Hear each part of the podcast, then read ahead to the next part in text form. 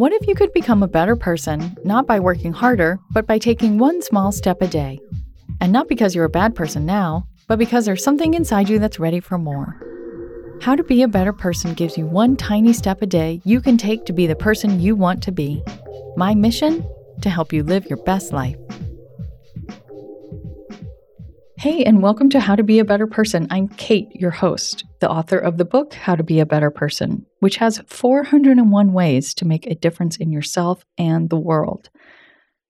This week, I'm bringing you five short, easy, concrete things you can do today to exercise your better person muscles. I'm calling them quick hits, and this week's quick hits are all things you can do when you're out in the world interacting with other people. True to their name, quick hits are quick, which means hopefully these episodes will be a little bit shorter.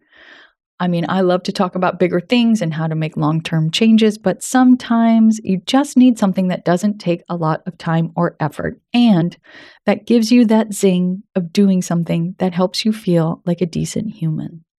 Today's quick hit is to let someone else go first. If you're driving, pause to let a pedestrian cross the street or let the driver headed in the opposite direction at a four way stop make a left turn. If you're taking the elevator, let other folks get on or get off first. Aside from being polite, why is this something that helps you be a better person? Sometimes when we're out and about, we get into a mode where it's like we're in a video game and we're trying to win. We live in a productivity obsessed culture, so we can unconsciously feel like we need to rush all the time. But we don't need to come in first. And sometimes waiting your turn is just part of life. When you're in a hurry, it's easy to wish everyone would just get out of your way already. You know, it's a real me first state of mind. Please step to the side so that I may get to my very important destination. Ew. to pull yourself out of that subconscious way of thinking, make it a point to let someone else go ahead of you. Letting someone else go first will help you get more comfortable with being patient and with occasionally putting others' needs before your own. Also, having a stranger wave you ahead can make your day. Letting someone else go first helps you do that for someone else. I've got a story about that right after this quick break. Welcome back. A couple weeks ago, we had a big snowstorm. We got about 15 inches of snow on a Sunday.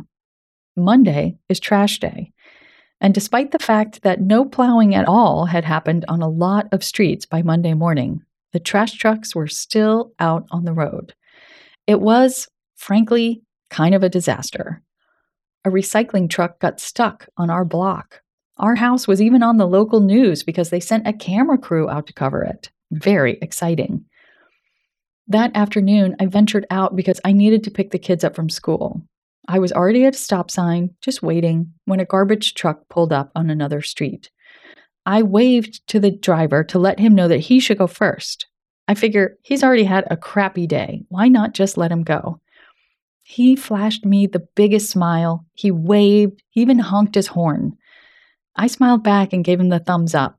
The whole thing took about 30 seconds, but we both got a lift out of it. It gave me enough time to think about how stressful it must be to have to pick up the trash in the snow and to appreciate the folks who do it, something I admit I don't otherwise think much about. So, little thing, big impact. Your tiny assignment is to give it a try. Just let someone else go ahead of you. You can use that moment when you're waiting to take a nice breath and chill for a bit. You'll be back in the flow soon enough, but with a little bit of pep in your step. Come back tomorrow for a quick hit that makes a huge difference to someone else and that helps you focus more on positive experiences than on negative ones. Thanks for listening to How to Be a Better Person. Our theme song is Left for Deadish by Junior85. The podcast is mixed by Sound Advice Strategies. If you liked what you heard in this episode, share it with someone you think would like it too. Your voice matters. Also, How to Be a Better Person has an official newsletter that sends the past seven episodes, a sneak peek of the week ahead, and one well chosen meme to your inbox every Saturday morning. Sign up at beabetterpersonpodcast.com and click on Get Podcast News. I also love to hear from listeners. I mean, I love it. Send me an email by clicking on the Contact Kate button at beabetterpersonpodcast.com. Tweet me at Kate Han, K A T E H A N, or find me on Instagram at Kate Hanley Author. I look forward to connecting with you.